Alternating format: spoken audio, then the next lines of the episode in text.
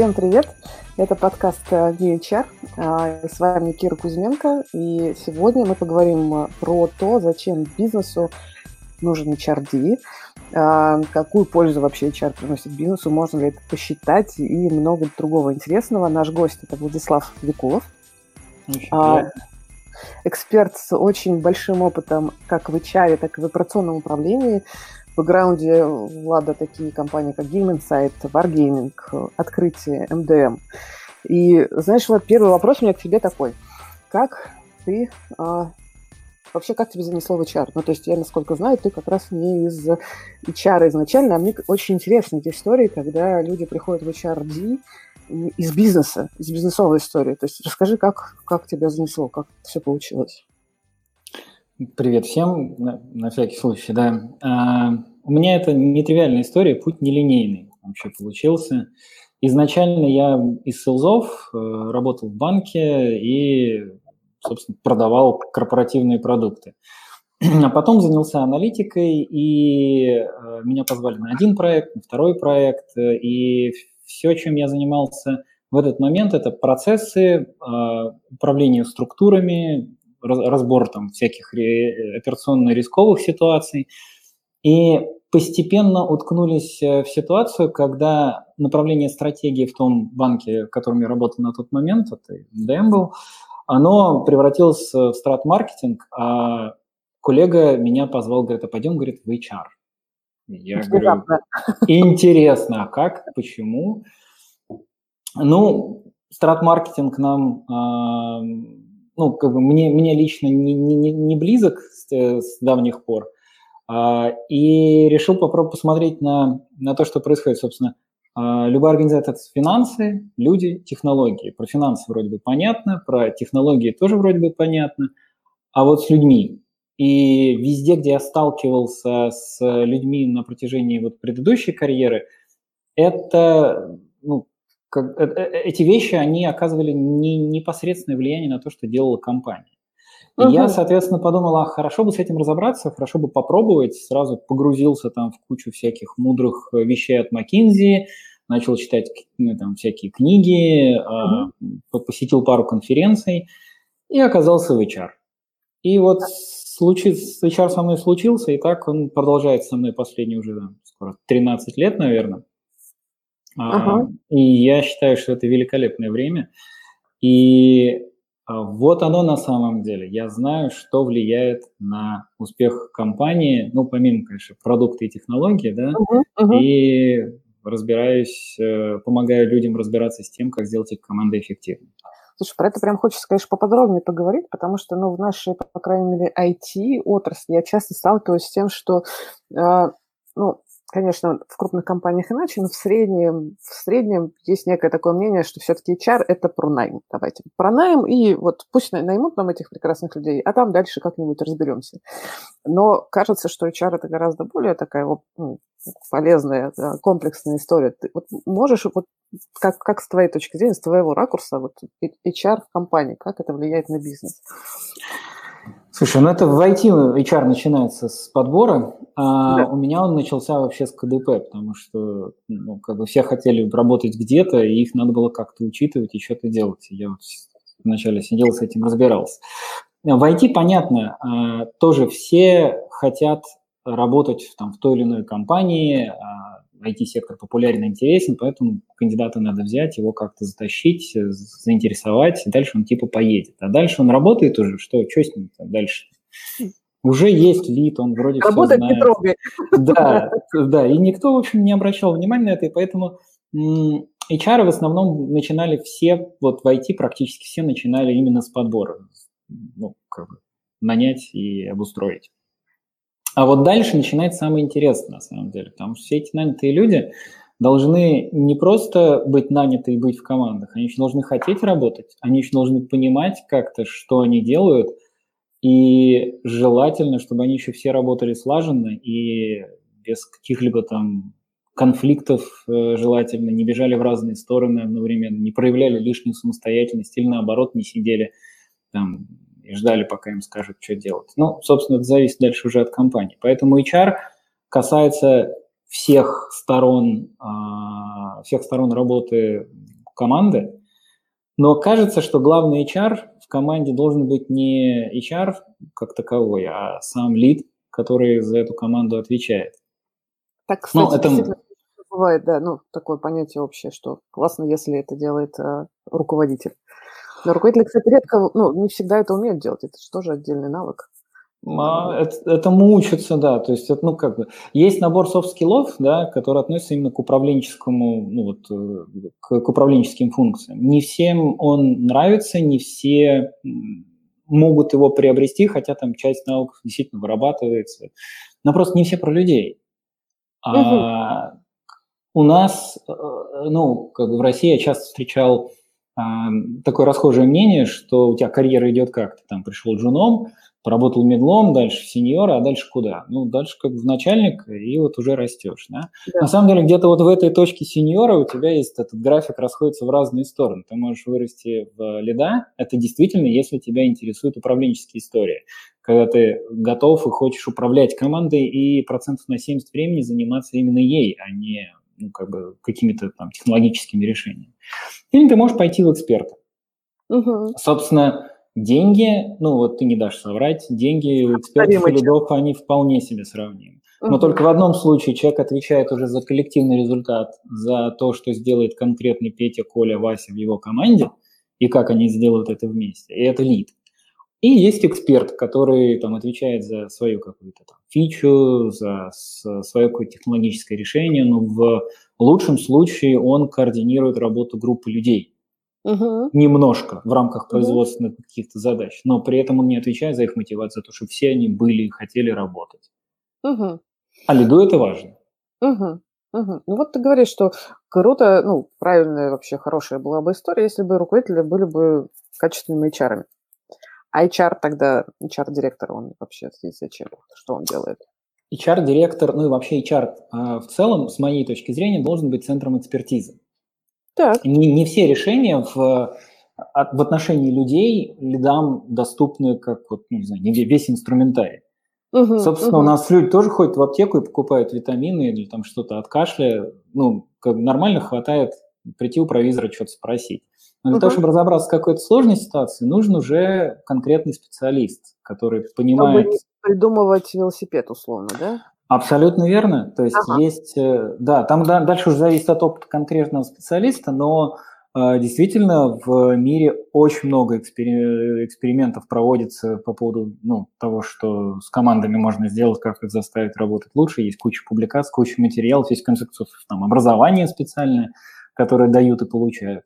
И э, это точно та же профессия, здесь точно свои также эксперты существуют, и они, ну, как бы, они помогают людям решать эти ситуации, выстраивать mm-hmm. механизм. То есть я, как человек, как, э, ну, как эксперт, как HRD, я всегда занимался определенными системными проблемами. То есть есть организация, я всегда оказывался в какой-то большой, э, ну, большой компании, где уже что-то сложилось и уже что-то работает. Например, и, какого рода задачи, вот системные проблемы? А, окей, ну, то есть, да, начинаем с практических вещей, как вот всех этих людей нанять, во-вторых, mm-hmm. как они, ну, как понять, насколько хорошо они работают. По каким ну, метрикам мы будем считать, да, что нормально? В том, в, том, в том числе, да, то есть нам надо сначала вообще определиться, что такое хорошо, что плохо. Угу. Да, а потом, собственно, как они дальше, дальше должны расти, собственно, их там чему-то учить надо, их как-то там развивать надо. А, соответственно, дальше, чтобы они все, вот как я сказал, бежали в одном направлении, в том, которым нужно компании. И с одной стороны, да, бизнес ставит эти цели, но с другой стороны, не все эти цели слышат, умеют э, каким-то образом, там, не знаю, понимать, декомпозировать. И вот HR-инструменты, которые существуют, они призваны как раз обеспечить вот эту вот беспрерывность производственного процесса и uh-huh. общую, общую синхронность. Uh-huh. И вот роль HRD – спроектировать эту систему и заставить ее дальше работать а, своими силами, силами команды, силами лидов, которые, собственно, ну, есть э, в бизнесе, там, в технологиях, которые, собственно, и реализуют э, эти самые цели. У меня сразу здесь много вопросов, я попробую как-то последовательно их задавать. Кстати, уважаемые слушатели, коллеги, которые нас слушают, вы можете по ходу писать вопросы в чат в Ютубе. Я их все буду видеть и буду либо по ходу, либо чуть позже задавать Владу, поэтому не стесняйтесь, если по ходу у вас возникает вопрос, пишите, конечно же.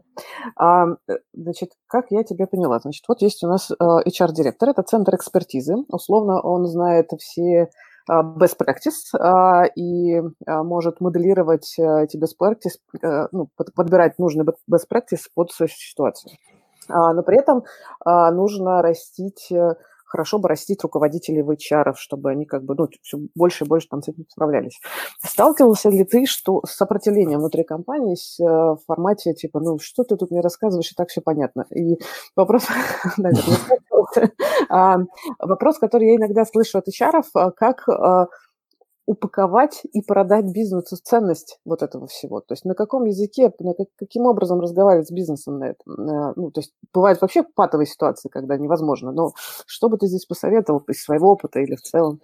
Знаешь, ситуации у меня были разные, и патовые в том числе, и когда я тоже не находил язык общий там, с теми людьми, с которыми приходится ну, там, решать эти проблемы. Да? Uh-huh, uh-huh. А, прежде всего, ну, на мой взгляд, HR, а, HR-директор, он ну, не только просто там ходит с чемоданом решений, там всех достает нужного кролика из шляпы в э, нужный момент.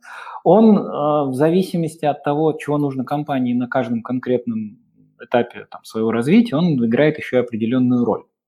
Угу. О, это интересно. А, Про этап да, он, да, он, он может быть, ну, то есть там можно на разные взгляды на предмет, э, там, не знаю, поизучать разные взгляды на предмет там, по поводу развития организации, но угу. кажется, что в одной ситуации, когда у тебя там есть определенный хаос и ничего еще не работает, или как-то оно сложилось, и что с этим надо делать, нужен человек, который придет и там, сделает это в виде системных каких-то вещей, которые внедрятся и поедут, да, а в другой ситуации, когда у тебя уже все там плюс-минус работает, тебе уже нужен такой как бы человек, который не просто позволяет этому двигаться дальше, да, он, может быть, не изобретает велосипед, но он скорее работает как раз э, человеком, который будет экзекьютить вот эти вот все решения уже существующие, связывать членов команды друг с другом, э, являться там посредником между а, оппозиционными сторонами, там, uh-huh. и это уже немножко другой человек, нежели тот, который там строит систему. И вряд ли а. это вообще может быть один и тот же человек, скорее всего, это типаж, наверное, да? А, это, э, да, это, это типаж, это угу. ну, не только два типа, да, то есть, в принципе, там психотипов людей какое-то количество есть, угу. довольно-таки ограниченное. И у всех у них такие вот ТТХ, которые свойственны конкретному типу. То есть на Ламборгини ты картошку по буйрак не повезешь. Ну и угу. в то же время там на УАЗике можно там Индикар 500, да, ну кажется, что не тот результат угу. получится. Угу. Вот. А, и, ну, соответственно, и роль HRD, она точно так же меняется, и сам человек, который должен в эту роль вписываться, он точно так же должен а, обладать теми или иными ТТХ. Соответственно, заходя в бизнес, мы дальше уже сталкиваемся с рядом проблем. Есть... Так ну, как бы есть фантастический вариант, когда ты пришел, и все благополучно тебя послушают, сказали, какой молодец, Арбат. давай делать, да, вообще, все будет. И более того, мы хотим и будем участвовать. А есть оппозиционный вариант такой, совершенно противоположный, когда люди выросли сами, но они же достигли какого-то успеха, они использовали свои инструменты, они же как-то выросли и умеют что-то делать. И, соответственно, ты им приходишь, рассказываешь, слушай, у тебя вот, вот это не так, и вот здесь у тебя что-то не доработано. А вот на это ты обращал внимание? Нет? А зря. И вот так заходишь, что зачем? Я не буду тебя слушать. Ну как? До этого не помогало. И вот тут работает э, по-разному. Э, всегда нужно найти определенный профит в том, что человек делает. Определенная выгода для него в том или ином решении, в той или иной ситуации. Но побудь ты экспертом, помоги ее решить. Угу, угу. Необходимо выработать кредит доверия определенный. А, если этого кредит доверия не будет, если у тебя не сложится понимание там, с этим человеком, но как бы доносить ему любые мысли будет очень сложно. И тогда да. работает либо административный ресурс, что у нас очень любят э, тоже делать ну, по практике. Да. Но он работает только в виде Потемкинской деревни, Потому что люди начинают э, судорожно имитировать что-то на местах, и в итоге все твои усилия, ну как, мы же все делаем, ну вот же по инструкции написано. Два часа на пару не помогает.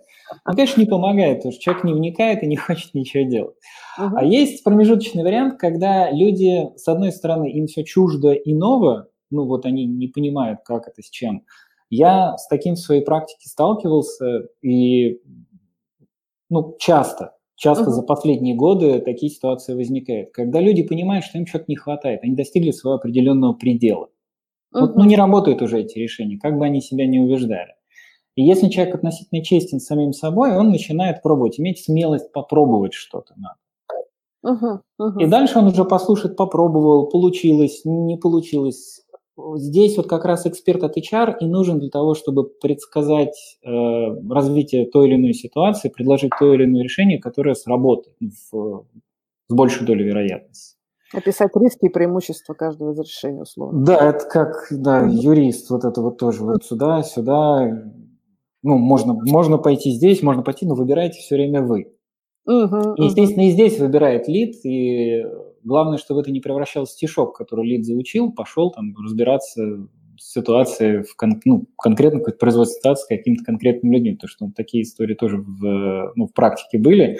Выглядит очень странно, когда там с каким-то, не знаю, пошел индивидуальный разговор проводить, там тот же one-to-one, да, сел, да, да, да. и все это превратилось в анкетирование. Ну, то есть вот да, вот эти что... вопросы не своим языком, непонятно зачем, ну и как-то брошенное висит так. Я должен был спросить, что это, что-то я еще забыл. А, вот здесь написано. Ну, в общем, такие истории не очень работают. И поэтому надо для каждой, э, каждой команды, каждого лида все-таки искать э, ну, вот те самые узкие стороны, которые не работают для него и в котором HR может быть полезен. Слушай, мне очень нравится, как ты сейчас говоришь и вообще формулируешь, потому что отчасти я слышу, что часть сообщества HR а, жалуется о том, что вот нас не слушает бизнес, вот они такие сики, а с другой стороны, как мне, ну, опять же, кажется, ну, вот мы пришли, сказали, они не сделали. Ну, то есть не тратить время, усилия, по сути, на коммуникацию, на вот именно проработку, а, ну, на выработку доверия, а, чтобы потом какие-то вещи делать а, уже совместно, понятно, быстрее, лучше. Ну, это же надо с людьми общаться. Ну, то есть это надо искать, искать ключик э, там каждому. Да, можно всех принудить к тому, что, ну, ребят, давайте идите слушать. Но это, а, ну, это первоначальный какой-то импульс, который дальше уже надо подхватить, дальше уже надо это дело а, ну, реализовывать уже, уже на месте с конкретными командами. Uh-huh. Собственно, это не все делает HR-директор. Э, есть HR-VP, например, это отдельное понятие. Вот и вот эти люди должны стать, ну, по-хорошему, правой рукой каждого лида, вот в этих конкретно вопросах. Но на это тоже нужно время. Угу, угу. А был ли у тебя какой-нибудь такой крайний случай, вот когда пришлось, э, ну, пришлось работать с каким-нибудь не, а, непримиримым а, внутренним заказчиком, а, который в итоге как-то примирился с такой историей? Хороший вопрос. Я как-то не рассматривал с точки зрения примирился. У меня были ситуации, когда не работало и все. Ну, то не есть, вот, да, не работало, все, отваливается, и, ну, и не получается. И тогда, э, тогда уже ищешь, ну, какой-то другой пример, другой авторитет э, для вот, этого так, конкретно да. лида, для которого да. сработает. Да. Ну, то есть вообще я хочу сказать, что я большой поборник истории под названием Lead by Example, то есть когда э, введение собственным примером. Ага. То есть так. вообще вся рыба, она там с головы начинается. Соответственно, если сверху есть модель, в которой, а, ну, которая пропагандируется компанией в отношении HR-политики, угу. да, вот, то есть вот, ну, вот самый глава, вот он вот так себя ведет, да, в отношении своих людей, требуют от них этого же, они видят, что с ними происходит то же самое. Uh-huh, они uh-huh. то же самое, они уже понимают, что, ну, что это за инструменты, собственно, зачем это нужно, почему они там обсуждают какие-то цели, а, почему, собственно, ну, вот какие-то вопросы им задают, почему они оценивают, пытаются постоянно договориться, а хорошо это или плохо получилось. Э. Странные какие-то, может быть, не очень странные. Ну, да? вот такое вот, да. А потом, а потом выясняется, что в этом во всем есть определенная бизнес-ценность. Она ну, позволяет там побыстрее, например, прийти к одному и тому же решению. Не тыркаться там с точки зрения, а вот наши коллеги вот в параллельном подразделении, они тут что-то второй велосипед изобретают, а может быть не надо нам параллелить усилия, а эти mm-hmm. вообще роют как-то там перпендикулярно нам. Ну зачем? И если это происходит с самим лидом сверху, он, соответственно, идет и в свою команду. Угу, угу. Ну, то есть кто-то ему, кто-то ему должен показать, что это работает. Угу. Или сказать, слушай, ну вот давай попробуем. Не всегда мне так везло, когда я находил такой авторитет, и поэтому иногда были эпик фейлы, конечно, да, угу. такое случается. Но тогда оно не складывается, и дальше уже либо одного принуждают к чему-то, либо другого.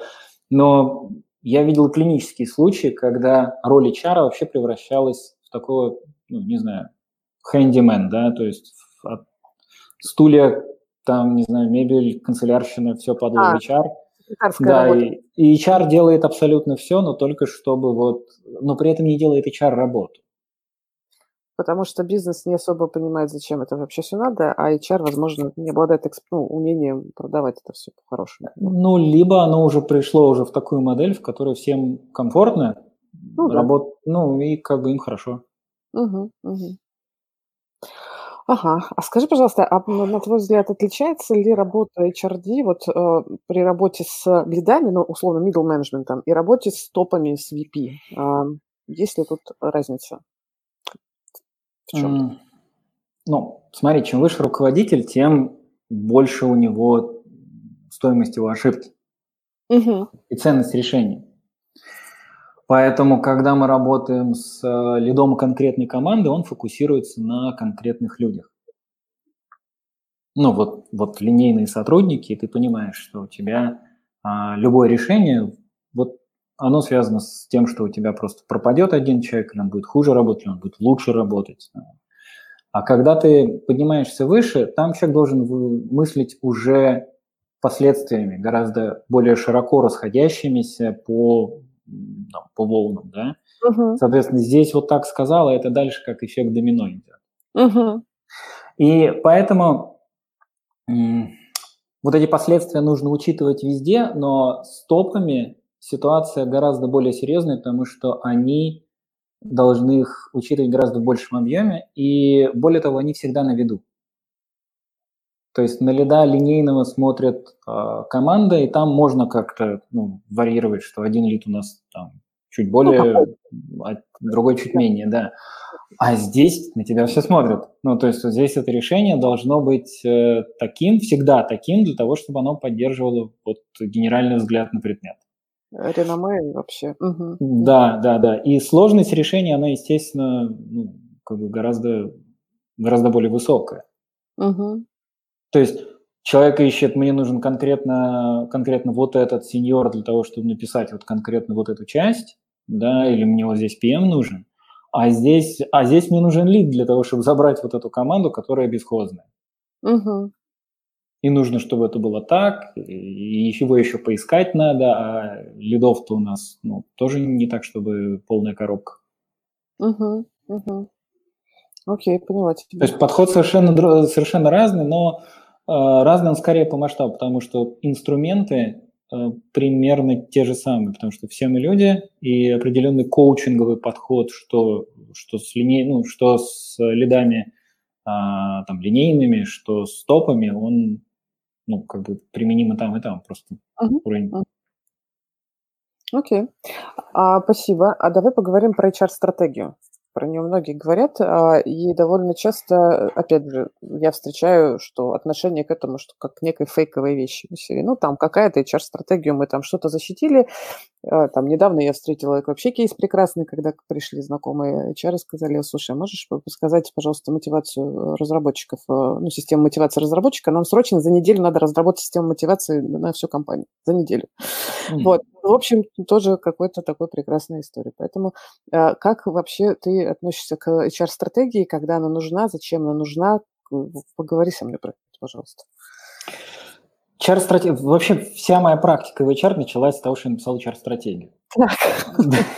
Я пришел из стратегии, да, и у нас большая компания, все такое. Я думаю, а что вот, ну вот что, как вот сейчас к этой штуке подступаться? И что вот с HR делать? Я взял самое простое, что пришло мне в голову. Я взял бизнес-стратегию компании, э, которую, собственно, сам только что помогал и делать. И угу. понял, где она стыкуется, собственно, с людьми. Угу. Ну, то есть вот где она должна решать вопросы про людей. Угу. Здесь нам не хватает, тут нам не хватает, а вот тут мы хотим вот так, а здесь мы хотим из этого переложить вот в это. И понимая смысл бизнес-задач, то есть чего хочется ну, вот, компании достичь, ты понимаешь, какие ресурсы для этого нужны. Угу. Ты понимаешь, куда заглянуть. Чем больше компания, тем больше документ под названием HR-стратегия обретает ну, смысл. Потому что там, не знаю, в стартапе в 5 человек, наверное, HR-стратегия это сильно сказано. Ну, ну, можно кофе попить и обсудить, что-то нам надо прям сейчас. Ну, кажется, что HR-директор для стартапов 5 человек – это лишняя единица. Вот, да. они должны как-то сами вот что-то попробовать делать. И это самая благодатная среда, когда там вот как раз фаундеры вот это вот все осваивают и пытаются с новыми все это. Главное, чтобы у них э, при этом был какой-то, да, источник экспертизы, к которому можно приникнуть и спросить. HR-директора на постоянке заводить не надо, а вот такого вот коуча, эксперта, да, вот это вот прийти и спросить, это да, это имеет смысл. Вот. И дальше HR-стратегия, она либо превращается в документ, который является, ну, как я уже сказал, следствием, да, и он позволяет решать какие-то вот конкретные там, задачи разного уровня вот там, в, в конкретном горизонте времени. То есть декомпозиция а, до вот такого предметного уже уровня, так? Ага. Абсолютно. А дальше надо смотреть, на самом деле, на уровень энтропии и вообще неопределенности. Угу. В, в каких-то, ну, как бы еще там, не знаю, лет 10, наверное, назад, я бы сказал, что да, можно построить чар-стратегию там на 3 года. Сейчас я бы заглядывал на горизонт примерно года и не боялся, то есть я не боялся бы набрасывать дальше. Я понимал, что там те или иные элементы, HR-стратегии, те или иные мероприятия, они нужны. Угу. А, а вот дальше я бы периодически переоценивал ситуацию, исходя из новых водных. Поменялось ли вообще чего-то? А угу. не, ну, как не превращаемся ли мы в трамвай, который идет в тупик? Угу, угу. Вот, и... Да, сори. Да-да-да, я продолжаю. А, да, и это, ну, как бы этот документ, это не, там, не скрижали, которые просто лежат, а это вещь, это, ну, как бы, вот текущий наш план вот такой. Хорошо, если что-то изменится, мы будем, соответственно, поступать как-то иначе. И что было уже не раз. Как часто тебе приходилось менять э, план? У меня даже был кейс, когда HR-стратегия, написанная там на полтора-два года вперед, превратилась в модульную структуру, а, из которой мы просто выбираем элементы, мы поняли, что ну вот это вот у нас сейчас не зашло, не получилось, окей, мы, соответственно, сделаем там второй подход к штанге, когда поймем, вот сделаем вот это, еще и вот это, и переставим места. Угу. Вот, и, э, ну, по сути дела, получился план, который, ну, в сравнении, наверное, с э, полноценным там классическим видом стратегии, он очень динамичен. Но в сравнении с тем, что происходит в компании, он весьма статичен, и он дает ориентиры, вот куда мы идем и, собственно, что мы хотим сделать. Mm.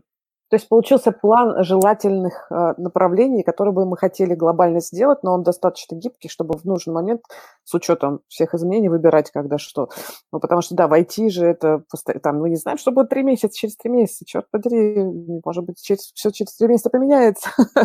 Вот. Там вопрос, да, маленькая ремарк, что мы не знаем, что поменяется, но мы точно понимаем, каким мы хотим видеть своих лидов, например. А любо, любое изменение человека в отношении там, своих суждений, там, инструментов, подходов, вот эти софт-навыки, да, это история э, не про два месяца зубрежки. Это, ну, там, год-полтора, вот такой разбег, когда люди регулярно подходят к решению тех или иных задач и пробуют сначала одно, второе, третье, поэтому мы обязаны заглядывать туда. Мы просто понимаем, что часть элементов мы можем запустить сейчас, а часть мы вынуждены нам отложить на подальше. Угу. А можешь, пожалуйста, вот э, описать, как с твоей точки зрения, из чего, из каких ну, базовых блоков должна состоять HR-стратегия? Ну, то есть что там обязательно должно быть с твоей точки зрения? А потом ведь это бюджет. Да-да. Ну, смотри, во-первых, э, есть понятие цикла, да, цикла сотрудников компании, мы его находим, мы его адаптируем, дальше он у нас как-то работает, и дальше начинается вот эта вот история вот, привлечения, адаптации, удержания. Я, я не люблю слово удержание, потому что такое ощущение, что мы вечно догоняем.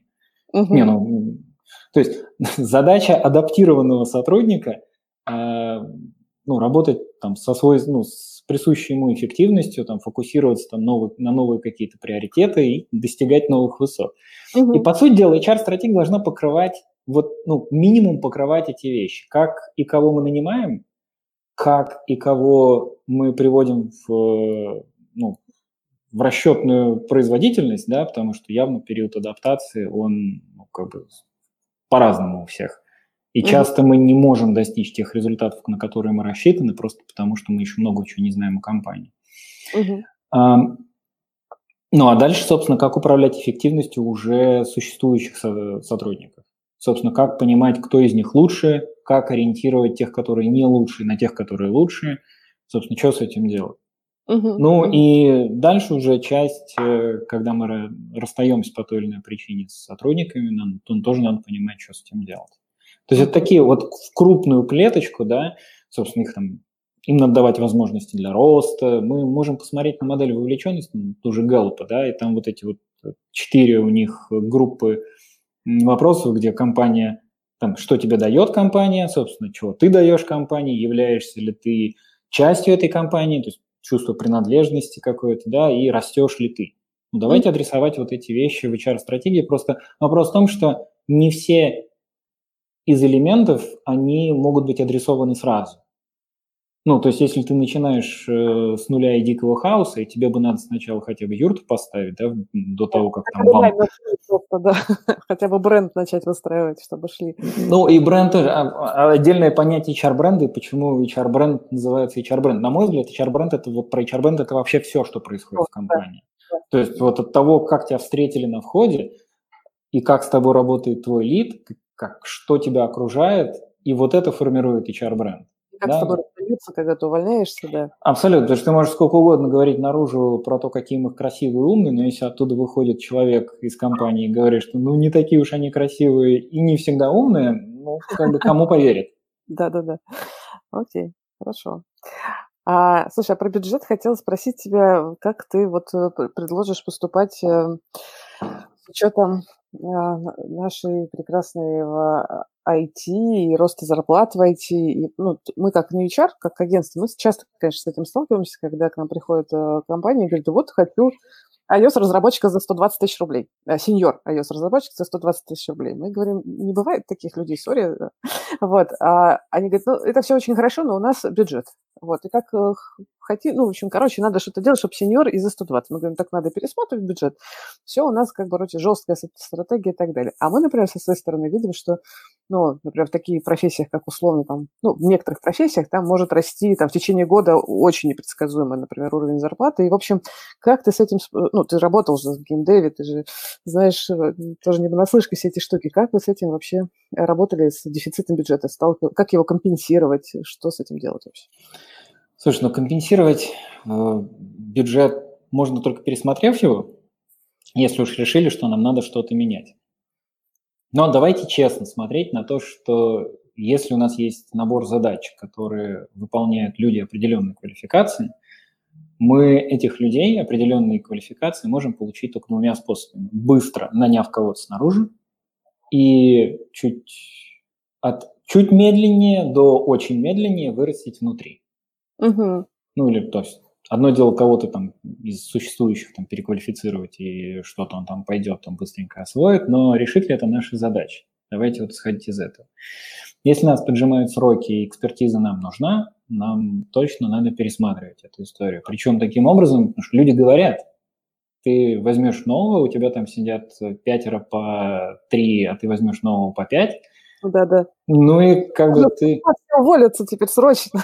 Ну, не то, чтобы они все уволятся, но проблемы, скажем так, потенциально гарантированы, да. Поэтому задача, когда мы понимаем, что мы уже находимся с той или иной стороны не в рынке, значит, мы уже должны принимать решения в отношении не конкретного Пети, которого нам надо сейчас притащить, хотя без сомнения мы его сейчас притащим и сделаем, ну, там, нам хорошо в моменте нам точно надо смотреть на ситуацию системно и понимать, а где мы относительно рынка. А, на экзит-интервью, может быть, кто-то смотрит, не знаю, там люди, если честно, говорят, что они уходят там по тому, по всему. Смотрим, кого мы теряем, смотрим, соответственно, как много к нашим людям приходят с офферами.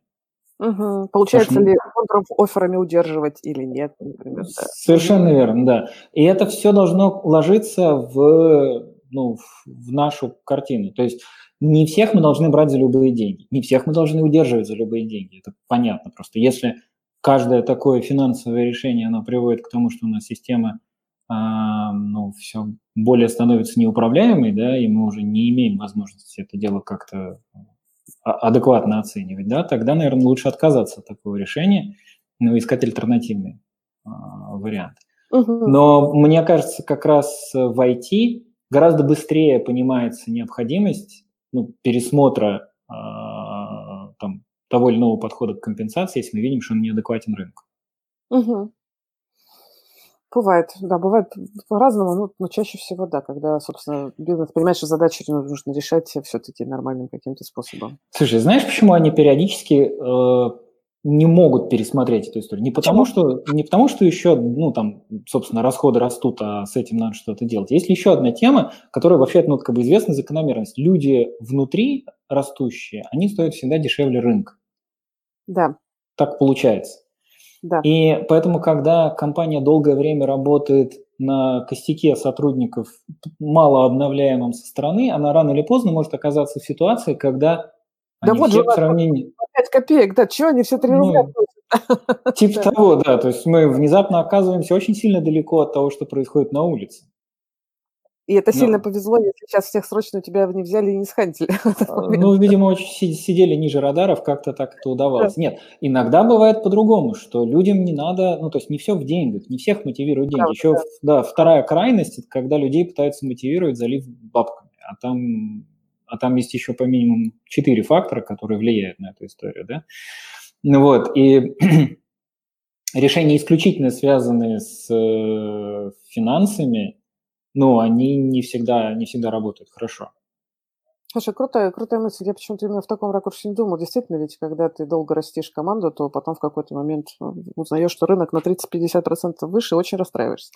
И так это бывает, да. Когнитивное искажение, по сути. То есть кажется, что ты же нормальный, у тебя все нормальные, а все остальные, значит, ненормальные. Ну да, слушай, точно. Но они все были полны одной идеи, они пилили да. один и тот же продукт, они все как команда не уходить из такого коллектива, конечно, не особо хочется. Но когда тебе приходят там 2х, там 2,5х, да. ну, так у всех там, ну, много у кого там ипотека, дети и все такое, он подумал, хм. Да, так когда-то массово начали в блокчейн уходить в свое время, а, когда он был в расцвете, да. Теперь возвращаются. Теперь возвращаются, да, думаю, где же такие зарплаты? Ну, окей. Хорошо. А расскажи, пожалуйста, а как быть Сталкивался ли ты с такой, таким моментом в бизнесах, эм, когда в бизнесе бывают священные коровы? Ну, то есть люди, которые давно э, в компании, которые кажутся очень важные талисманы, но вообще непонятно, что они делают. Они могут быть токсичные, они могут, ну, разные, в общем, люди, не самые эффективные, но почему-то руководители, руководители или руководители считают, что вот это прям какой-то важный человек. Не знаю почему, но вот он важный. Вот что с такими вообще делать, и можно ли с ними что-то делать? Надо ли с ними что-то делать? На мой взгляд, можно и нужно, ну, зависит от того, собственно, э, насколько велика проблема, да, потому что если мы смотрим на священную корову, любая ключевая позиция, будь она позитивно окрашена или негативно окрашена, она та самая священная корова. Ну, по сути дела, у тебя любой хранитель, там, не знаю, технологии, любой, да, да, да. любой человек, который там влияет, не знаю, на клиентскую составляющую, то есть любой центр экспертизы или м, любой, не знаю, тут либо любой человек, потеря которого связана с большим внутренним да. или внешним репутационным ущербом, да, вот он может назвать себя священной коровой, как бы эффективно он не работает. Ну, да. Вот, поэтому по-хорошему э, с, с экспертизой технологической, да, можно справиться, то есть там справляются процессами угу. и документацией. Да, операционная точно решается четкими процессами автоматизации там, и так далее и тому подобное. И дальше уже разговор, собственно, с конкретным человеком, ну, то есть конкретной священной коровой, в таком случае надо понимать, если он по-прежнему играет там позитивную роль, ему эту роль, его mm-hmm. эту роль надо укреплять, но при этом не создавать операционных рисков, у тебя должен быть backup какой-то. Да.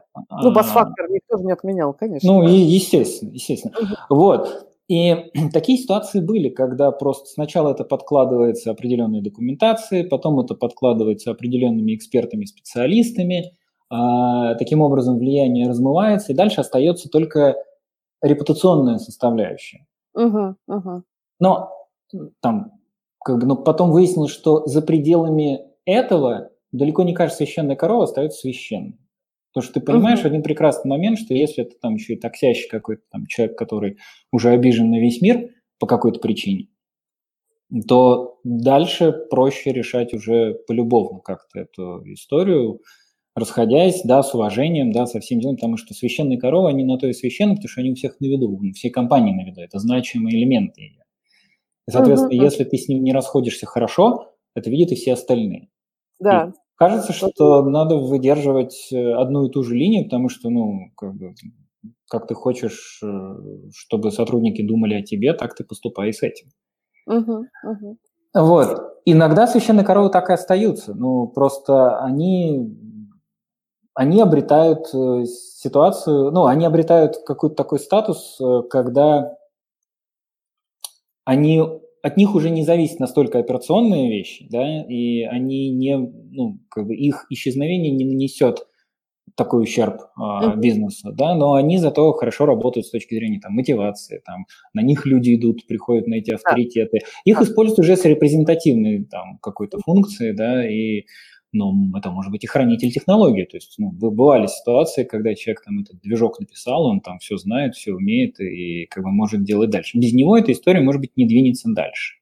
Ну да, да. Да. Вот. Но операционно точно надо обеспечить какой-то такой минимум, который позволяет ситуацию сохранить без потери. Безопасный такой. Да.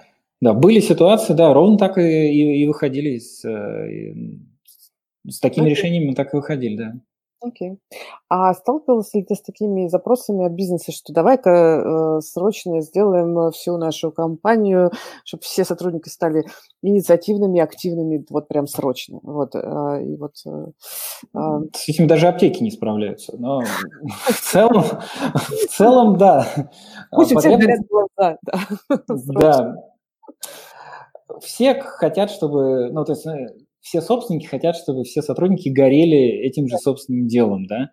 Но здесь не работает просто так, что ты взял и вот включил. Ты можешь... Отдал, да, и все побежали. Да, у всех, у всех, да, своя какая-то мотивация, эм, у всех э, свой взгляд на предмет, но если мы посмотрим там всякие э, устойчивые системы, надо смотреть на модель вовлеченности, собственно. А почему сотрудник должен волноваться о том, что происходит, больше, ну, чем бы он волнуется, там, не знаю, по поводу собственной машины или там собственного, собственного обеда, да? Вот. Ну, как бы, да. И дальше уже смотрим, собственно, человеку нужно, ну, пирамиду Маслоу тоже никто не отменял, да, она работает в отношении вовлеченности в том числе, если ты нормально платишь, даешь возможность человеку, собственно, работать не на разваливающемся столе, да, то есть когда там все дует и угу. все нехорошо, когда у тебя не палочная система, когда ты даешь людям возможность высказываться и ценить тот вклад, который они привносят, да, uh когда они ощущают себя командой, uh у них возникает уже гораздо больше а, желания ну, что-то делать. Мы сейчас мы говорим в основном про такие творческие команды, в которых yeah. вот эта инициатива и вот это вот все, это перманентные их функции. И при этом часто люди забывают, что это вот, вот это творческое начало, оно было оно работало на энтузиазме когда-то, а после того, как у нас возник, возникла какая-нибудь, не знаю, тоталитарная система, где у нас вот просто вот директивно народ работает, и, и ну, как бы потом нельзя, не, не стоит удивляться, почему инициатива угасает, потому что в палочных режимах никогда оно не проявлялось. Да, ну, давайте так... палками заставим их проявлять инициативу. Да, так не бывает. Их можно выработать рефлекс определенно, но проявлять инициативу ты не заставишь человека. Человек должен хотеть сделать больше, чем ну, как бы, чем тот риск, который ему это решение создает, ну, или эта инициатива создает. То есть здесь задача HR больше объяснять, э, ну, как бы собственнику или менеджеру, как это работает, с чем можно работать, с чем работать нельзя, по сути, да? По сути, да. То есть есть же стандартный инструмент с тем же признанием, там, с тоже какой-то прозрачностью, то есть какой-то адекватностью решений, с понятностью того, что происходит, да. То есть все одинаково, мы начали с этого, мы продолжаем про вот это хорошо-плохо. То есть понятийное пространство у людей должно быть единым. Угу. Самое и, сложное. Ну, как бы да. Ну, знаешь, мы с тобой говорим сейчас на одном языке, да, и аудитория наша тоже говорит на одном языке, поэтому нам как-то удается хотя бы в общих чертах оставаться на одной странице, да. Говори, понимаем друг друга. Да, да, да. Дальше это вот, ну вот в корпоративном плане задача HR, на мой взгляд, и топ-менеджмент как раз создать вот это единое понятийное пространство и э, в нем жить, его поддерживать. Ну да, да. Что мы имеем в виду, когда говорим укладываться в сроки? В разных компаниях совершенно разные вещи могут иметься в виду, да, конечно. Что мы имеем в виду под качественной работой и так далее. Mm-hmm. Окей. А, слушай, а расскажи, были ли у тебя вообще в опыте какие-то, ну, такие самые странные запросы от бизнеса, которые к тебе приходили как HR? Эм, первый странный запрос, который, наверное, нас многим не странным покажется. Нет, серьезно, у меня вот как сейчас помню, это был банк, и приходит ко мне большой начальник, вот мы приняли решение, вот этого человека надо, человека надо уволить, ну все, иди, занимайся. Угу. Я говорю, простите, а как я это буду делать, да, то есть что я ему скажу? Не, ну ты же чар, давай делай. На мой взгляд, это, да, на мой взгляд, это такая странная история. То есть я, конечно, могу это все сделать, но кажется, что Человек уйдет, по меньшей мере, в недоумении, если он до этого не догадывался, если там какая-то очевидная ситуация не была. Ну и опять же, у HR мало аргументов по этому поводу. А, ну и как бы я никто же сумняшно сказал, что я утилизацией-то я не занимаюсь, а давай-ка мы вместе вот эту историю провернем, потому что это совсем, ну, совсем другой, другой подход нужен для таких историй. Вот. И тогда мой странный запрос первоначально понят не был, и при, пришлось в несколько итераций идти к тому, что ну давайте все-таки давайте все-таки лиды будут принимать участие в, в том, что происходит с их командами. А другое, знаешь, я вот сейчас думаю, странным бы я не назвал. Необычные какие-то вещи Давай. бывают. Приходит к, нам, ко мне однажды человек и говорит, слушай, мне нужна мотивация. Я говорю, окей, хорошо. Кого ты там собираешься мотивировать, и что, и зачем? Ну, говорит, вот хочу, чтобы у меня люди, а это была розница, это была такая достаточно большая текучка, там процентов под 70. Ну, вот. ну, это банк, это вот, ну, розничные, okay. селзы, да, они текут достаточно сильно. Ага. Вот, и а, у них там срок жизни в компании небольшой, ну, говорит, хочется, чтобы они просто быстрее выходили на свои нормы, там, вот это все, надо наставники, вот мы этим наставникам будем платить. Угу. Я говорю, слушай, есть, по-моему, Марка Твена байка такая, ну, вот так, так, такая вот история, что из серии э, дети громко играли под, э, под окном у одного старичка, он вышел, сказал, говорит, дети, как вы хорошо играете, вот вам 10 центов. На следующий день опять 10 центов, они играли, играли, играли, потом вышел, сказал, ну, а больше вам денег не дам. И дети прекратили играть. Казалось бы, да, это, ну, играть и шуметь, соответственно, да. Вот, и э, в этой ситуации, то есть они делали что-то добровольно, они там что-то играли, но потом начали платить, и потом, когда платить за это перестали, они перестали это делать. Так вот, наставничество, на мой взгляд, всегда должно работать не за деньги, потому что и, и, и, иначе оно ну, работает плохо. То есть любая инициатива, когда, казалось бы, тебе нужен член команды, там, его надо подтянуть, там, все такое. На этого человека можно потом что-то переложить. Э, и вот ничего не будет делаться, если тебе не заплатят. Соответственно, мы пошли иначе. Мы просто выстроили систему обучения по-другому. Угу. То есть распределили, что там ложится на этих наставников, что ложится в э, какие-то там дистанционные курсы, там хардварные какие-то вещи. Угу. Мы посмотрели на систему э, целей, которые ставились на, этот, э, на, на период адаптации. Мы посмотрели на контрольные точки. Ну, короче, пересобрали весь конвейер. В итоге, в итоге мотивацию мы так и не ввели, но показатели у них улучшились раза в два. Прекрасно. То есть, ну, для начала. Дальше, дальше-то оно уже пошло модифицироваться, но вот первые результаты были такие. Я так доволен был этой историей, и, ну, изначально ну, запрос страны «давай сделаем мотивацию». Это вот хорошо бьется с моим следующим вопросом про то, как HR а, вообще посчитать свою эффективность. Вот ты прям привел конкретный пример, что вот можно даже не тратя условно денег, а, получить а, такую вот историю. Может быть, что-то еще вот посоветуешь, например, HR про именно эффективность? Потому что это же довольно сложная задача. Сложно считать отдельно HR от, от всего бизнеса, от, не знаю, от среды, в которой развивается бизнес и так далее. На мой взгляд, вообще отделять ну, то есть это не производство деталей в штуках, это да. ну, не процент брака. И поэтому конкретные какие-то операции в рамках HR, конкретный функционал где-то можно, ну, можно померить, да, там в подборе у тебя закрытые позиции или не закрыты.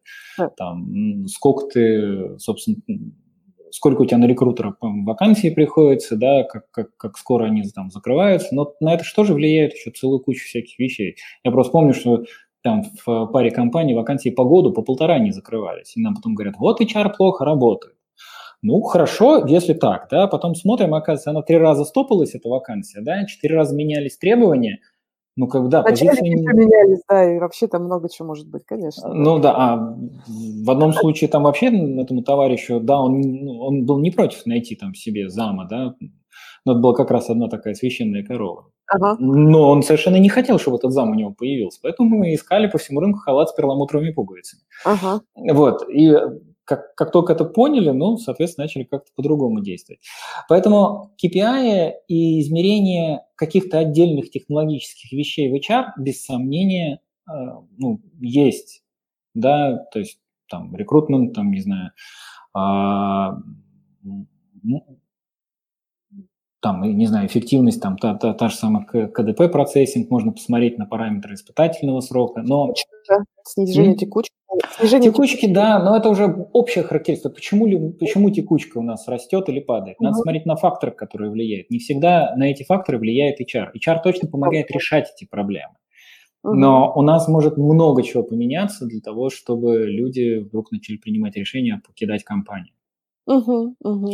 Вот, и кажется, что это общий показатель, ну, топ-менеджмент и совместный HR, там, можем смотреть там, на уровень вовлеченности, мы можем смотреть на текучку, а, мы можем, там, не знаю, внутренние какие-то опросы устраивать, которые в основном будут связаны действительно с э, вовлеченностью. Мы можем померить там наши рейтинги, там, в различные позиции в рейтингах работодателей, там, ну, то есть тоже решить, а, вот, Ладно. может быть, это нам нужно как норматив, да? Была такая история. Тоже в моей жизни, да, в банке. Ну, банку, да, наверное, это важно, потому что все остальное, мне кажется, это так, так себе рейтинги, ну, в смысле. А, ну, ну, наверное, да, потому что эти рейтинги, там надо всегда понять, от чего они меряют и кто там вообще есть. Да. Вот, поэтому показатели себе можно придумать какие угодно. Надо понять, собственно, а какую задачу мы решаем. И вот относительно этой задачи тогда действительно можно померить эффективность. Угу. Угу. По моему опыту, лучше всего KPI бизнес, KPI HR директорам ставится, когда это как раз очень совместная история, когда HRD инициирует в том числе как бы описание. То есть я довольно редко встречаю, когда бизнес сам ставит KPI, и они сразу прям идеальные какие-то для HRD. Ну, история. Ну, как бы да, просто я часто сталкивался с ситуацией, когда нам надо все выстроить, и да. тут KPI уже является не там количество, там, не знаю, литров в час, да, или там так. килограмм в секунду. А есть уже работающие истории. То есть вот мы хотели запустить вот это. Ну, окей, вот оно работает или нет. Причем угу. не просто запустить, то есть я вот пару раз слышал такие чудесные высказывания, ну что, ну, мы же регламент написали, ну, вот система есть, ну что, все работает же. Так. Ну, ну, как бы нет, оно не работает, потому что, да, люди ходят в систему, да, люди, кажется, выполняют этот ритуал, но это ритуал с бубном. Mm. А это не работающая вещь.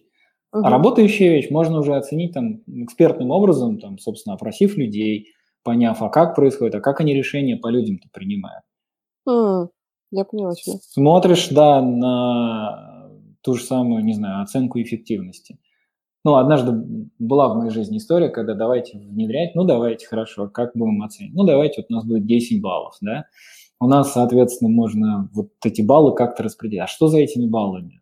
Ну, черт его знает. У нас есть... Баллы. Да, вот, вот два балла на какую-то категорию. Вот средний сотрудник, вот у нас там, не знаю, у него там 6 и 7. Хорошо, а сколько ему давать, 6 или 7?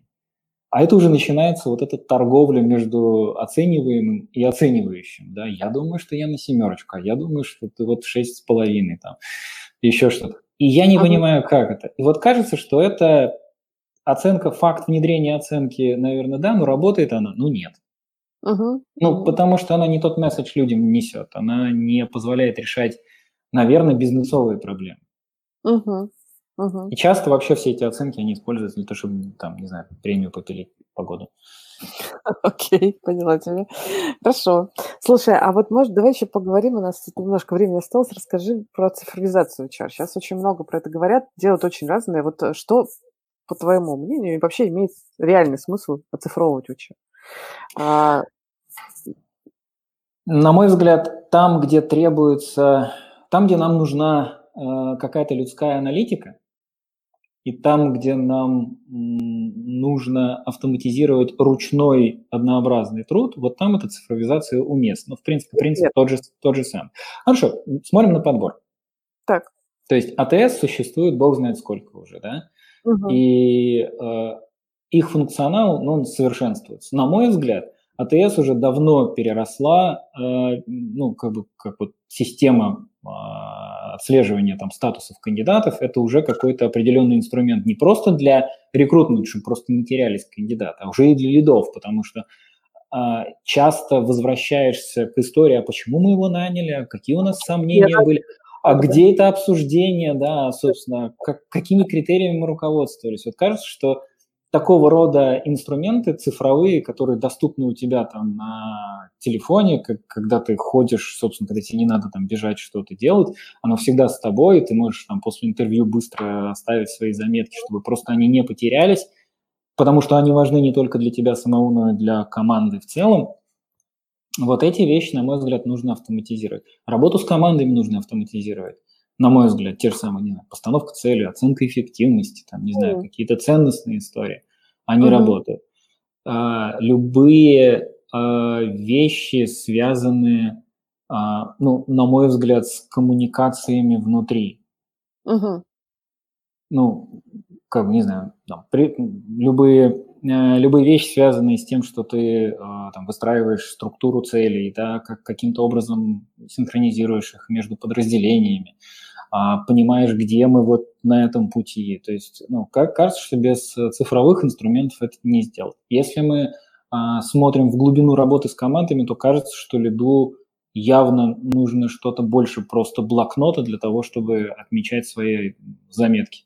Угу, угу понимать, где у него люди находятся, не знаю, это те же самые инструменты типа Ninebox Metrics, да, uh-huh. а, соответственно, где он там находится относительно потенциала и эффективности, и по чуйке, да, можно при, при, э, принимать решение типа вот этот готов или нет. Чем больше компания, тем больше должен быть уровень цифровизации, потому что одно дело, когда ты находишься там в маленькой IT-компании, там, где все на виду, и ты, в принципе, понимаешь, что... В когда все. Да, да, да, да, да. А другое дело, когда у тебя там имя, им легион, и как бы когда верхний уровень совершенно не понимает, что делают внизу. Там, конечно, есть э, риск э, перейти вот эту границу человечности, когда люди превращаются в цифры, ну и дальше, дальше они работают как цифры. Но это уже сильно зависит от того, как э, HR а, на местах, в полях работает, как лиды работают, да, и не переходит ли это там, не знаю, какую-то бюро- бюрократическую да, плоскость.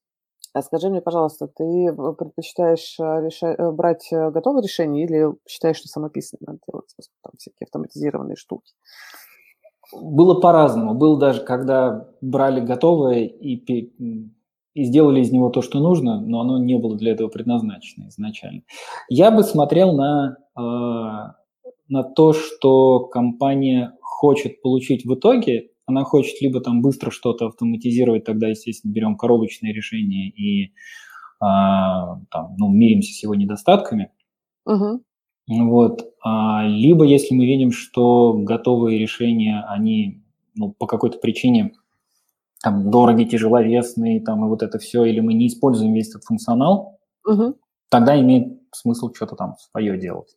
Угу. Прецеденты были разные, и попытки там что-то сделать. Обычно у HR денег нет на, на все вот это. И в бытность мою там давно достаточно мы делали из подручных средств. Мы там Landox, это система документа оборота, мы ее приспособили для хранения личных дел там и прочих вещей. У нас там все сертифицировано было, все нормально, то есть там с защитой, там со всеми делами. Но это нам позволило на самом деле очень сильно централизовать функцию HR и а, ну, как бы ускорить работу. Ага. То есть вся прям история людей была там. Угу. Вот. Использовали, не знаю, ну, есть, э, была система обучения, да, и там тестирование, там еще что-то. Ну, естественно, надо новую заводить. Они, естественно, никак не интегрированы, там что-то не получалось. Но у нас была часть задач, связанных с оценкой эффективности, там, с ценностными историями, как раз с, с целеполаганием. Ну, взяли, просто допилили это же решение. Угу, угу, я тебя поняла. Использовали готовые какие-то инструменты. Okay. То есть, ну, что дешевле, да, главное потом понимать, а куда с этим идти, куда эта штука будет дальше развиваться, способны угу. мы будем дальше его поддерживать или нет. Угу. Окей. А, так, коллеги, которые нас слушают, смотрите, я, мне кажется, на часть вопросов э, там Влад уже ответил. Если вдруг все-таки не ответил, вы задайте вопрос, уточните, потому что я постаралась как раз задавать. Но вот есть вопрос там прямой у Елены. А, в компании, пишет Елена, незрелая HR-функция, и начались, э, а, и проблемы решались э, наймом людей с рынка. А, видимо, ну, окей, значит, и сейчас SEO, Елена, готов развивать иные направления, соцпакет, развитие, с чего начать? Бюджет надо предлагать э, и защищать цифры.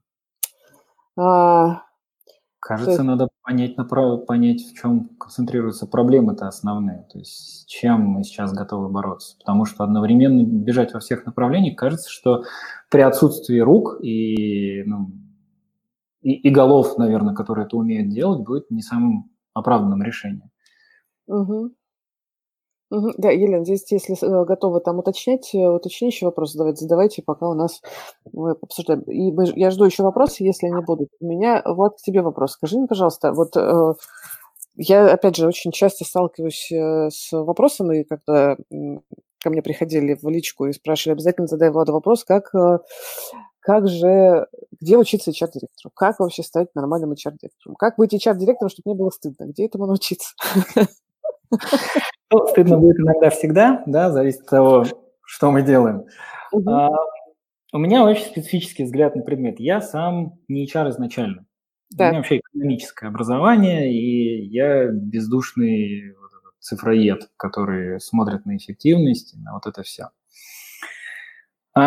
И постигал я все, лично я все эти мудрости на практике. Я очень много читаю источников э, по той или иной тематике, пытаюсь там декомпозировать опыт других компаний, смотреть на, на, на чем они основывались, там книжки разные и так далее и тому подобное. Если мы говорим о концентрированном образовании с нуля, так. А, я не могу ткнуть пальцем в конкретный вуз там или угу. куда. Вот эта программа, там еще что-то. Сам лично хотел в свое время пойти отучиться там Kingston CIPD, ну, кто-то у нас, ну, у нас устраивал там такую программу, она была достаточно дорогая, там длинная, но кажется, что она давала достаточно много а, интересной информации в отношении кейсов, э, инструментов, применения, и она точно должна была накладываться уже на существующую практику там, человека. Да? Э, как вариант я могу предложить следующее. То есть это не, ну, как бы не панацея, естественно, да. Есть различные сертификации, там типа CHR, там вот эти вот все вещи, да, они покрывают... А? Толковые такие штуки? Но они были призваны сделать э, как-то, ну, усреднить э, понимание квалификации, да, потом mm-hmm. это превратилось еще в отдельный бизнес, когда для того, чтобы эту квалификацию поддерживать, надо еще там баллов набирать, ну, это вот известная такая история. Mm-hmm. Вот, на мой взгляд, каждая из этих программ, точно так же, как PMBOK когда-то был сделан, да, в основе своей содержит очень много разумного. Mm-hmm. Но для того, чтобы стать хорошим HR с хорошим образованием, надо всегда понимать, как это ложится на твою реальность. Угу. Потому что можно убиться, вот составив устав проекта со всеми делами, со всеми пирогами, а у нас там три человека в проекте участвуют. Ну, да. И кажется, мы больше времени на подготовку потратим. Точно так же и в HR каждый из инструментов, он хорош вот в своей сфере, и здесь, если смотреть там, не знаю, Берсен, там, делойтовские вот эти вот публикации, да, очень каждый год выходит вот много достаточно обзоров. Очень много сейчас толково пишется а, в отдельных статьях. Они могут быть популяристичны. А где ты их читаешь? Harvard Business Review какой-нибудь? А, в ХБР есть несколько статей. Э, я просматриваю, я и LinkedIn просматриваю, я угу. смотрю... Обычно я ищу по какой-то тематике вещи. Угу. Мне надо было, на, на самом деле, проработать там, в свое время историю с, э, там, с опросом вовлеченности. Я сталкивался с двумя или тремя методиками, которые предлагали консалтинговые конторы, работающие с нами. А после этого я посмотрел, на чем они основываются, пошел просто погуглил. Это обычно оригинальные источники, потому что переводных либо мало, либо mm-hmm. там накладывается еще восприятие переводчика, или если это вообще пересказ вольный, то еще и ну, второго а, автора. Опасно. Да, мне, да, кажется, да, кажется, надо подергать немножечко истории, которые лягут на твою практику, вот конкретно, да. И я вот гуглил, соответственно, смотрел, вытаскивал какие-то вещи, которые там писали э, писали там либо маститые авторитеты, либо компании, которые предлагают продукты, что-то им, не знаю, обосновывают. Они обычно подкладывают под это определенную теоретическую вещь. Угу. Вот. Коллеги, сообщества у меня достаточно много э, знакомых и друзей, и бывших коллег, к кому я могу обратиться за советом, в том числе и я, потому что я могу что-то не делать. Угу. Вот. Еще я очень люблю перекладывать практики, которые изначально не hr -шные. Например? Э, например, с оценкой эффективности, да, то есть... Э, Скажи, что именно, ну, то есть, что, какую именно HR-практику? Ну, смотри, по-хорошему, по по-хорошему там есть куча вот этих вот возможностей э, сделать ту или иную шкалу, да, там те или иные параметры. Я просто взял и разложил рабочую ситуацию самостоятельно в свое время, да, для того, чтобы сделать там свой какой-то подход, для того, чтобы, а какие факторы влияют, например, на этот инструмент, да, то есть для того, чтобы нам решить вот эту ситуацию, выполнить вот эту конкретную работу, что нам важно, да, соответственно, там фактор, не знаю, там качество, там еще что-нибудь, там сроки, там и да. прочее. И дальше ты уже смотришь, закладываешь свой аппарат э, относительно, допустим, тех же ожиданий. Угу. Потому что ты можешь поставить KPI для каких-то там вот поточных вещей, да, и в цифрах померить. Но в случае, когда у тебя цифр нет и у тебя скорее есть там творческая составляющая, дальше ты можешь отталкиваться только от ожиданий, только от предположения о том, как это должно быть. Угу. Ну да. Ух, я поняла тебя. И небольшой автоп, у нас тут вопросы появились. А, Яна спрашивает, а как ты, что бы ты посоветовал, вот как принимать решения по пересмотрам окладов IT-специалистов, если в компании нет системы KPI, и никаким образом нельзя оценить вклад каждого отдельно взятого разработчика? Что делать? Но, вопрос, я вот уверена, многие. Кажется, для этого есть, ну, во-первых, рынок, да, то есть когда мы понимаем, сколько у нас вообще стоит человек вот с этим функционалом и вот с конкретно этими навыками, да, ты просто, ну, посмотри, вот берешь, вот смотришь, сколько они там стоят. Ну, другое дело, что там есть рынок э, работника, есть рынок работодателя, мы все прекрасно знаем, я хочу столько, а мы хотим давать столько. Ну, да. вот. А дальше уже надо понимать, э, э, ну, про вклад. Э, кстати, хороший вопрос. Я сейчас что-то что начал отвечать, а потом подумал, что есть же две вещи, да? То есть у нас есть стоимость функции, ну, то есть конкретно вот вот этот человек выполняет вот этот функционал, решает вот такого рода задачи. Для этого он обладает определенными там, навыками, знаниями. И вот эта стоимость функции – это фикс. Вот на рынке это так. Да. Если мы не говорим про сейлзака, у которого там вот это еще переменная составляющая, мы говорим вот просто про технического специалиста, например. Да? Вот это стоит примерно столько. А вот вклад и вот это все прочее, это, во-первых, анализ, отрабатывает ли он свои деньги, ну, то есть загружаем ли мы его настолько, чтобы платить эту зарплату. Или даже или, перегружаем. Угу. Или, возможно, перегружаем, да, но как бы там тоже надо смотреть, не каждый человек может растягиваться. Вот. Угу. масштабировать нужно иногда количеством. Угу. Вот. А дальше уже, если человек э, там, показывает инициативу больше ожидаемого, там, соответственно, берет на себя там какую-то ответственность дополнительную, еще что-то. Это скорее надо решать э, там переменной частью uh-huh, и uh-huh. давать уже какого-то какого рода бонус, потому что, во-первых, это, может быть, она эта, эта история не входит в его должностные обязанности, да, и мы не ожидаем от него этого, да, и если он уже постоянно это выполняет, возможно, его нам просто в новую роль пихать и дальше смотреть, сколько эта роль должна стоить там, на рынке в нашей компании. Mm-hmm. Либо это плавающая история, и это разовые вещи, их тогда точно надо закрывать какими-то бонусами. Ну, то есть надо просто понять, как это вы, ну, мы делаем в нашей компании. Ну Слушай, ну, да. а ты фанат какой истории? Чтобы условно по всей компании была единая система оценки, либо под каждый условно департамент и с учетом их особенностей делаем что-то свое?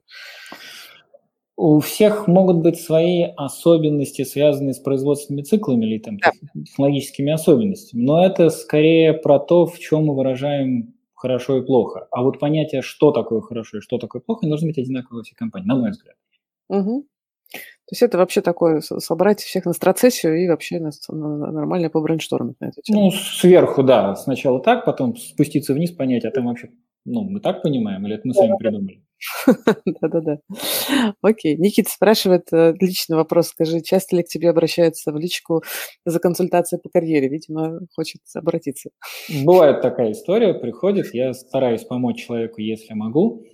Ну, как бы Случается. Больше, конечно, приходят не за карьерными советами, а скорее вот с такими производственными. Производственными чар. Э, окей, да. хорошо. А давай вернемся тогда, я вот в топ. Вы как бы пока еще можете задавать вопросы, у нас еще есть минут 10, я думаю, максимум, так что ну, задавайте вопросы, если есть. А я хочу у тебя уточнить про а, как раз про, про HR с точки зрения, куда вот, например, HRD с твоей точки зрения может дальше развиваться? Хорошо и часто об этом задумываюсь. Так. Вот, на самом деле... Давно задумываюсь об этом. Да, да, да, да, да. Так бывает. На самом деле HR связан с очень многими, э, многими моментами работы, да, и компании. И кажется, что самая близкая история – это операционная. Угу. То есть помимо HR-директора есть там операционное направление.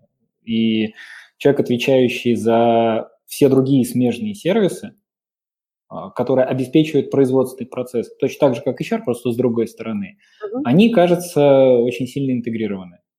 Uh-huh. И с HR в том числе, и там друг с другом. И а, вот это, мне кажется, логичный следующий шаг. То есть можно возвращаться обратно в бизнес, там, в производство, если есть э, там нужная экспертиза, а, там нужные навыки или они были приобретены там как-то, то есть естественно. Но кажется, что это уже целенаправленная история, а вот логичное эволюционное развитие, наверное, это туда. Mm-hmm. Ну, это как бы частное мнение. Окей, хорошо, спасибо. Um, мой стандартный вопрос. А, мне всегда интересно, что бы ты посоветовал лично почитать а, ну, про в целом там, что, что там HR надо изучать источники и лучше всего, ну, в моменте, кажется, не идти получать MBA, а, кажется, брать и гуглить то, что прямо сейчас нужно конкретно и разбираться в этом, окей. А вот, может быть, у тебя есть личная рекомендация, вот чтобы ты, не знаю, читал рекомендуешь? Смотрим, я обычно, когда что-то читаю, я, так. ну или смотрю, не знаю, у меня это вызывает там резонанс с моими какими-то соображениями, с моими какими-то мыслями. И если я вижу в произведении там, того или иного рода как что-то обогащающее, а, там, не знаю, мое представление о прекрасном, вот тогда я могу сказать, о, клевая книга, но читать ее от корки до корки, наверное, ну, как, не знаю, наверное, не все в ней такое классное, да, а вот, вот этим она была хороша. Другой, может, найдет там что-нибудь еще классное. Так. Без сомнения. То есть вот я могу сказать вещи, которые я там, не знаю, пробежался, вот некоторые знаковые вещи, которые, okay. которые я пробежал за последние там 2-3 года. А, вещи, которые, на мой взгляд, незаменимы с точки зрения а, выстраивания коммуникаций внутри команды и с клиентами, это там, жалоба как подарок, да. Mm-hmm. Слышала про эту книжку, не читала. Да, с точки зрения целеполагания, ну и вообще какой-то там, там интересный, э, там, интересного упорства в достижении цели, можно посмотреть на стик вот этот, как они, привычки на всю жизнь. Ага, ага. Ну вот, тоже такая довольно практическая история. Там если лирику убрать, вот есть некоторые вещи, которые весьма хороши. С точки зрения глобальных изменений в компаниях, э, change management, мне очень понравилась части а, у Дона Бека была про спиральную динамику э, книги. И вот там есть отдельный момент, который объяснили мне, что, оказывается, то, что я сделал, сделал это, оказывается, вот это. Но там это более системно было. А для того, чтобы, в принципе, расширить кругозор и понять, а куда мы все идем, ну, я, наверное, не буду здесь оригинальным, я посоветую Харари почитать. Да, Харари в этом. Он, да, вот на самом деле, я, я сначала почитал этот Homo sapiens, а потом взял вот этот 21... А, 21. Да-да-да. Ага. И больше завис я на вопросах. Ага. Вообще, мне один умный человек сказал, что это должна была быть одна книжка, но он просто сделал деньги и разделил их на две. Вот, поэтому почитать их надо, на мой взгляд, обе, а вот конкретно, конкретно наводит на мысли, а что же, а куда мы идем, а что с этим делать дальше, это скорее вот 21 вопросов. Угу. Спасибо тебе большое. Ты знаешь, я, к сожалению, вспомнила еще один вопрос. Хочу тебе еще К сожалению, да? Скажи, пожалуйста, а э, что ты думаешь про э, популярную в некоторых кругах сейчас э, историю про аплееров? Аплееры, книжка Ху и так далее. Что, я, что мы как агентство видим со, ну, со своей стороны? Мы видим какое-то количество компаний, которые берут и как-то пытаются это имплементировать. У, у разных компаний по-разному получается. Вот. Мы уже встречаемся с кандидатами, в смысле, к нам приходят кандидаты, которые говорят, значит, там будет оценка там по аплеерам, расскажите, что надо отвечать, чтобы меня, значит, а, посчитали аплеер. как надо себя правильно вести. Ну, то есть пытаются взломать систему. Это такая интересная кейс. А, я даже думаю, там, а, ну, взять компанию, у которых, кажется, это неплохо получилось, и как раз поговорить с ними тоже в нашем подкасте про такие вещи. Но это такая глобальная такая система, которая на многие компании уже начинает влиять. Интересно твое мнение, вот именно как эксперта в HR, что ты про это думаешь? Есть ли там плюсы, под, минусы, подводные камни? Кажется, что есть. А, у меня, ну, как бы есть свое кустарное мнение, которое заключается вот в чем. В любой компании у тебя будет Джек, э, этот, алфавит Джека Уэлча, да, АБЦ, и они будут все А, Б и С по своим конкретно индивидуальным параметрам. То угу. есть в каждой компании по-хорошему определение, кто такой A-плеер, да. должно быть свое. Угу. То есть обычно в, это вкладываются такие инициативные люди, которые берут и тащат, и так. бегут, и вот это вот все, все, все, все делают. Но кажется, что их амбиции очень часто вырастают за пределы компании, хорошо, если они внутри компании могут расти. Да. Во-вторых, если все будут бежать и тащить, и это, наверное, хорошо, но кто-то должен еще и снаряды подтаскивать. Угу. И вот это те самые B-плееры угу. которых должно быть тоже достаточное количество, которые, э, которые не только бегут брать вершины, очень много есть еще э, такой обыкновенной, иногда даже рутинной работы, где A-плеер загнется на второй день, э, ну, потому что переделать да. этого, наверное, нельзя, да. Ну да, да. Ну, или, по крайней мере, мы пока не знаем. А, да. А, и вот там не то, чтобы они нужны, вот эти плееры, да. И статистика же есть, это же ну, гауссовский колокол, да, в котором там одна часть это вот эти A-плееры, да, другая часть это C, с которыми надо расставаться, да. Вот, а вот. колокол это B. И вот это вот все. Можно сместить, можно изменить стандарты вот этого хорошего, плохого в компании для того, чтобы мы а, достаточностью, чтобы достаточностью A-плеера считали вот такие вещи. Потому что если ты сравнишь две компании, в одной компании B-плеер, а в другой он пришел, и он такой, а, да, внезапно, да. Да, вспомните историю с Netflix, которые говорят, что э, ну, о том, что мы, когда расстаемся с людьми, которые от нас уходят, да, они вроде С у нас, да, но их расхватывают с руками, и это, ну, как бы люди, которые в других компаниях там А+++ будут плеер. Сейчас, сейчас начали себя считать срочно Netflix, когда это все услышали от тебя. типа мы... Ну, как бы это удобно посчитать себя, да, но главное просто отдавать я бы с удовольствием поговорил еще с людьми, которые реально вот считают, что они эту тему сделали, у них это отлично работает. И если они скажут, что у них в компании сплошные A-плееры, ну, наверное, это будет не очень правильно. Угу. Возможно. А, возможно, я что-то не знаю. Ну, вот я с удовольствием подискутировал на эту тему. Но кажется, вот мой взгляд на предмет вот такой, что A-плееры, mm-hmm. да, есть какое-то количество, их не так, чтобы очень большое, на них все ориентируются, они являются двигателями прогресса. Mm-hmm. И проходить собеседование, лайфхаки искать надо относительно конкретной компании. А в чем твоя ценность для этой компании? Что ты ей можешь предложить? Да, да, согласна. Ну, вот примерно так. А в целом можно угодить за что угодно. И причем неожиданно, да. Хорошо. Спасибо тебе большое. Спасибо за разговор. Было очень круто. Очень так подробно, взвешенно. А, значит, кто нас сейчас слушает или кто нас, может быть, там не слышал, значит, мы или слушал не с самого начала. Мы сейчас, когда закончим трансляцию, вы сможете ее послушать прямо по той же ссылке в YouTube. А, с вами был New HR подкаст. А, все наши предыдущие выпуски смотрите по ссылке podcast.new.hr. А, мы продолжим тему HR в IT и Digital и будем рассматривать разные вещи, с, связанные с HR, эффективностью для бизнеса с разных сторон, с разных компаний. Влад, спасибо тебе за то, что открыл эту вообще большую историю. Спасибо вам еще вернемся к тебе с другой темой. Вот, мы сделали такую большую вводную штуку, возможно, еще вернемся. Спасибо тебе большое. Все тогда. Спасибо всем. вам, спасибо всем. Хороший вечер.